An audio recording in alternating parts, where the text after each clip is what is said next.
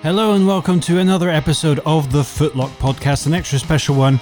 Uh, hopefully you've been uh, keeping an eye on the Carfection YouTube channel, um, and this is a very special extra Footlock Podcast that accompanies the latest episode where my good Footlock friend Mister Henry Catchpole got to drive the Aston Martin D B five that's used in No Time To Die, the unfortunately delayed Bond film. We were meant to have seen that by now, but unfortunately we're going to have to wait until later in the year. Fingers crossed we'll get to see it at the cinema, but that remains to be seen.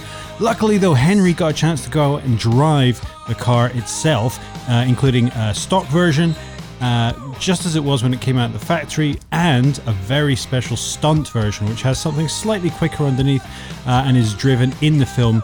Uh, and not only does he get to drive it himself, he got the chance to interview Mark Higgins. Mark is the stunt driver who has been working on several Bond films right up to this latest one uh, as Bond's double, basically, getting to do all the actual driving uh, to make James Bond, Daniel Craig look exceptionally good in a slightly souped up Aston Martin D B five. The film itself is brilliant. YouTube.com forward slash Carfection, you know where it is. That was our latest film that went out. But there's an interview section in that between Henry and Mark Higgins, and we didn't have time to put the entire interview in. That's what this is. This is a very special extra episode. We have an extended version of that interview between Henry Catchpole and Mister Mark Higgins. Uh, we'll just play that right now, and I'll speak to you after. Mark, thank you very much for chatting to us about this. Um, it must be an absolute dream job in many ways. I mean, getting to play James Bond in, in a D B five. Yeah, it is. I mean, I, my first actual film ever was a Bond film, believe it or not. So we started at the top, and um, we started off as a baddie back on Quantum. Um, I drove a Defender, I think, on Skyfall. And then I progressed to the D B ten um, on Spectre, and now No Time To Die with the D B five, which is... yeah, it's pretty cool. Yeah, absolutely. Any of those cars over the years that have been particular favourites, kind of, that have stood out? Are they all, because obviously we'll get on to the car that we've got here today yeah. in a in a bit, but underneath, are they all quite similar, presumably? Uh, no, not really. I mean, I, th- I think the two Astons, really, the D B ten was a, a one-off build, so that was very special. Um, but the the new D B five and the fact that we built a specific stunt car for it w- was great, and it... I think of all the cars, it's the iconic Bond car, isn't it? So um, growing up as a kid to see that car and, and then drive it with a bit more power and a bit less weight and be able to drift it around was pretty good. Yeah. So just describe to us what that what that car is. Um. Well, what we come up with, because I think I think more for repeatability um, and being able to use a car in, in quite tricky environments, they built a specific car. In a very short period of time, it was a one-off build, um, a ladder frame chassis. Uh, we had approximately three hundred horsepower engine with a thousand kilos, so that's a perfect recipe for a rear-wheel drive car. Uh, carbon fibre body, and um, she looks identical, but yeah. just drives a, a real little gem. Absolutely.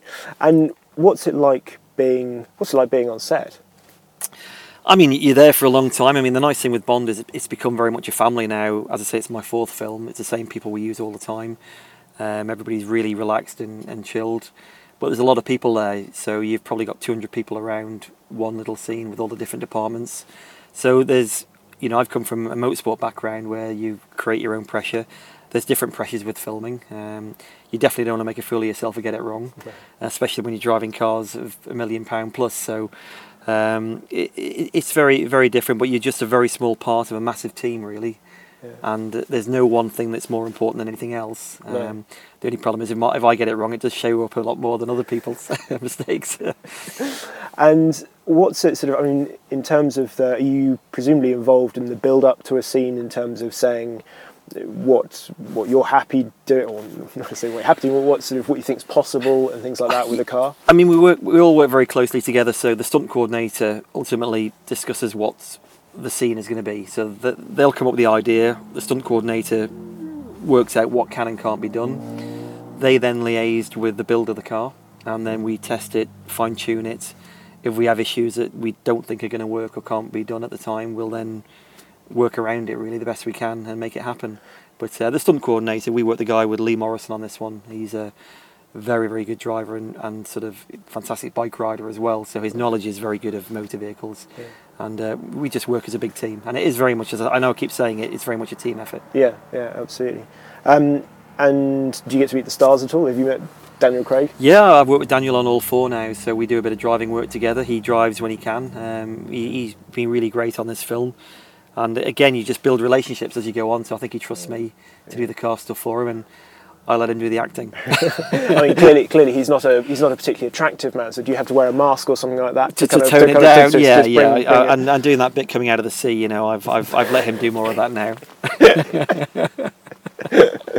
Fair enough. Have there been any um, any particular moments, any locations, any sort of, any or any uh, stunts that we might have seen in the films that you've been particularly sort of happy with, sort of, when you've seen the final product? Yes, that's that was, or things that might have been more the, difficult the, the, that we might not yeah, have noticed I, the, as well. The, the, the, a lot of the stunts, you, it, it's very hard because what I'm actually doing and what I'm seeing from the driving point, the camera may be looking at something totally separate. So when we get to the film, it's as much as a, as a surprise for us sometimes. Um, I mean, I remember back on Quantum, that was going to be a massive car chase, fifteen minutes, yeah. and then it was all cut very, very it was a fantastic chase. Yeah, because it went down into the quarry. Yeah, all through the quarry, and we started on the bottom by the by the lake and came up. And I, in my head, knew exactly how that chase was going to come out in film. And then it's very, very different. And I, I, I now do look at films in a different way because I'm looking at how it's all been made. Yeah. But uh, no, there's the, the, we had some coast road parts. We, we, we don't even know what's going to be used, so it's it's hard for me to say. And I'll, I'll have yeah. to wait till the film comes out. Yeah, absolutely. Um, and is there anything? Uh, from a from a driving point of view as well, sort of uh, that you, because obviously you get to to get to drive a car, what certainly looks like, and I'm not, some of it might be Pinewood, but some of it presumably is on location very much. Yeah. Times when you've just thought, wow, you know, I'm I'm getting to drive a car through this particular city, kind of um, might be Rome or whatever, sort of. It must be pretty cool. Well, I mean, I think just drifting at about eighty, ninety miles an hour sideways past the Vatican, that was pretty special. Um, You definitely do have to pinch yourself at the locations you get to. There was a, a few places we had the D B five that we had to wait for the sun to go down. You got the helicopter up there shooting you, and it's just, you do actually feel a little bit Bond, you know. There yeah. is that. I keep singing that song as I'm in the car, ding diddling ding, ding. But uh, I have to stop that now. But uh, yeah, it, it, it's it's as I say, growing up as a kid, James Bond, Aston Martins, um, yeah, it, it's it's pretty special. Yeah, absolutely. Um, and just going back to, uh, this is probably more for podcasts and, and filming, but um, how did you transition from rallying into this? Because it's sort of, for people who don't know, you obviously spent, your career was in, in rallying, and then yeah. we met through that, but also through the things we did with Subaru, the T T, on T T and the Isle yeah. of Man, which um, we might talk about in a second for the podcast, because that was that is something that people always sort of still, I'm still, glad I was there for that that occasion. But but how did it, it work going from? from well, well, I think as you know, I worked with with Ben Collins at the time, and they wanted the rally driver to come down the um, the quarry scene in Quantum. So they were just basically, Ben had got involved for the first time. They were trying to find a rally driver that would work coming down that scene. He put me forward for it, and once we were in there, we've it's sort of gone from there really. And I've yeah. I've been very lucky for the sort of films I've done. Uh, they've been very very big films.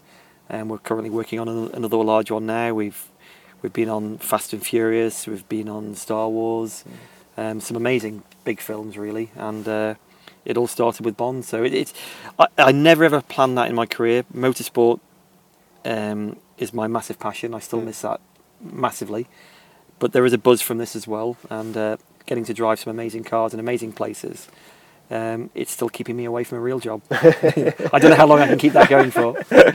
Um, Star Wars? Yeah, Solo. You, we worked what, on Solo. What were you driving in? Yeah, with the, the um, speeder was actually a vehicle. Oh. Yeah, they've actually gone the opposite way around and made it look like C G I. We, we did a lot of that, actually driving it for real.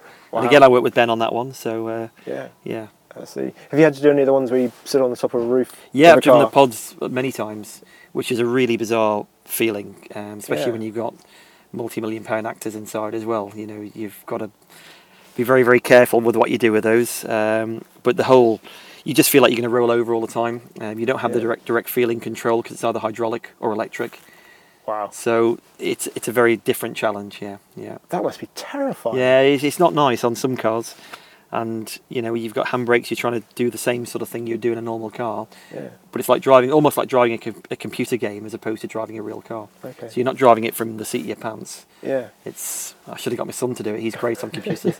That's mad. And then just going back to um, T T, yep. Isle of Man, I mean, that was still must rank right up there as one of the yeah of the things you've done. I, I think I think it does, and at the time, I, you know, it was a very it's something I'd always wanted to do. But yeah. when I look back now, I mean, it, it, it was quite an amazing thing, really. Again, to have thirty-seven and three-quarter miles closed off for one car to go round. I mean, we only did eleven laps in the, the ten years we were there doing it. Yeah.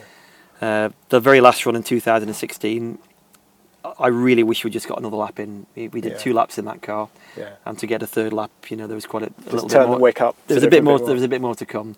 I don't know if it, it will ever happen again, um, but it's something I'm proud of, and I, I really did enjoy. And yes, you, you can always go faster. You can make a car to do more, but to to, to be able to do that and have the chance to go around what is my home yeah. in a car on thirty-seven and three-quarter miles is, is pretty cool. And to do it, it was it was over one hundred thirty miles an hour average. We didn't it? get that, no. We You're did a one twenty-eight point seven. Yeah, it's, on ours. Which, which, again, putting into context, the bikes are going a lot faster, but we only had one hundred seventy-five miles an hour yeah. top speed, and we only got two laps to do it in that yeah. whole week. Oh, absolutely. I mean, it's still... Yeah. I mean, you know, yeah. I knew it was close to that, but yeah. that is still just... And the bikes are just... The, and what the bikes do is incredible, you know. The, yeah, and I mean, you've got something much wider, obviously, to be able to slot through, you know, the roads are, are narrow well, sections it, as well, aren't they? So even when you watch, as you know, you watch things on T V, you look at Donington, you look at uh, Laguna Seca, you, you'd never get the perception of um, elevation right. or even how many corners there are there.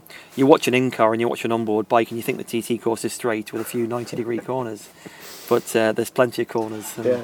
I suppose the car has to find more corners than the bikes, but we gain in other areas with braking and, and corner speed. Yeah. But uh, yeah, it's a great thing. And just talk us through, because everybody would, even if people have heard about it before, still wants to know about that moment. The first. That, let, let, hang on, let me remember. What, try and which, remember which what that could was. I possibly be talking I can't about? Think what that is? Yeah. Would that be the one in two thousand eleven? Exactly. Yes. Yeah. Bottom of Bray Hill. Yeah. Well, that that I got caught in. Up with the bikers, really. Bottom of Bray Hill, yeah, it's flat out. So my very first time down there, uh, we'd not even tested the car. We went through Bray Hill flat in the Subaru, probably about one hundred fifty-five miles an hour. And I got a bit of a bump on it, um, so I thought, mm, that was hairy, but we'll, we're okay. The next time we put a journalist in the car, so it probably added one hundred kilos with a seat. It compressed, and as you know um, from the video, it went lock to lock three times at one hundred fifty miles an hour, and I've never gone through there as fast since. And presumably at that point, it, it just instinct takes over in terms of. Well, everything I mean, you could see the pedal box, and yeah, you obviously left foot braking. You're go, everything is go, everything is going everything on. Was, it yeah. feels like all the your life up to that point had led up to that moment. Yeah. In order to be able to bring it back. It, it, it was just one of those things that I mean, thankfully, we I know everybody talks about it, but everything slows down. It, yeah. go, you go into slow speed and. You're doing all these things which thankfully come naturally. I think if you had to think about it, you'd be in a world of pain. But I knew if it didn't come back after the first lock stop, she wasn't coming back. Right. And then it would have been giving up, I think. Yeah. But we fought it. My gloves nearly came off. My hands were working that fast. But uh, the, the biggest problem with that moment was I did that and then had another thirty, thirty-six miles to drive around thinking about it.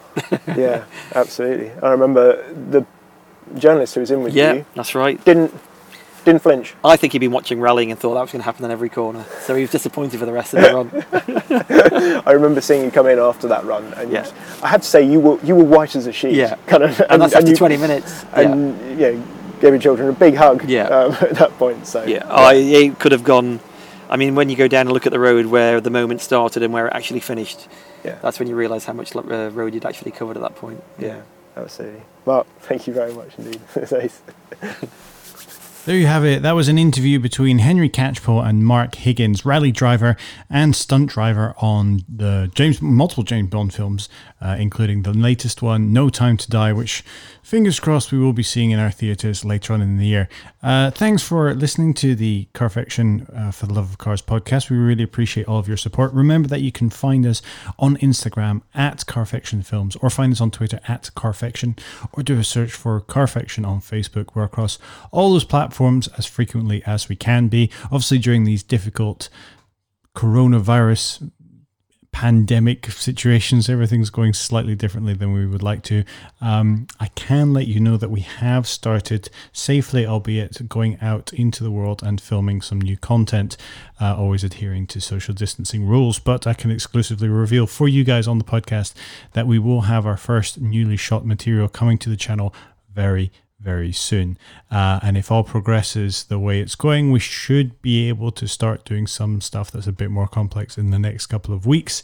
Uh, that will be coming to the channel in the next month or two. Uh, we're very excited about the stuff that's coming up. We are uh, thankful to all of you for sticking with us during this difficult period uh, and staying subscribed to the Footlock podcast. We're hoping to get more episodes coming through to you soon, now that we've found our feet a little bit more with home recording and such. Uh, that should be easier to do. Hopefully you've also been following us on YouTube, where we've been doing a number of live Carfection quizzes. They've been a lot of fun to put together. Uh, me and Henry have been hosting those on the YouTube channel. We'll hopefully be doing another one soon. If you haven't already, make sure you've hit subscribe on YouTube, youtube.com forward slash Carfection, um, and hit the bell icon there. It will help you stay notified every time we put stuff out. If you want to follow me and Henry on uh, social networks, Henry is at Henry Catchpole everywhere across social media, and I am at Drew Stern. Stern spelled S T E A R N E. Very difficult. We've got a few extra letters in there because they told us they were free. Anyway, thank you very much for listening. Thank you very much for downloading and staying subscribed to the podcast. We'll see you again very, very soon. See you later. Bye.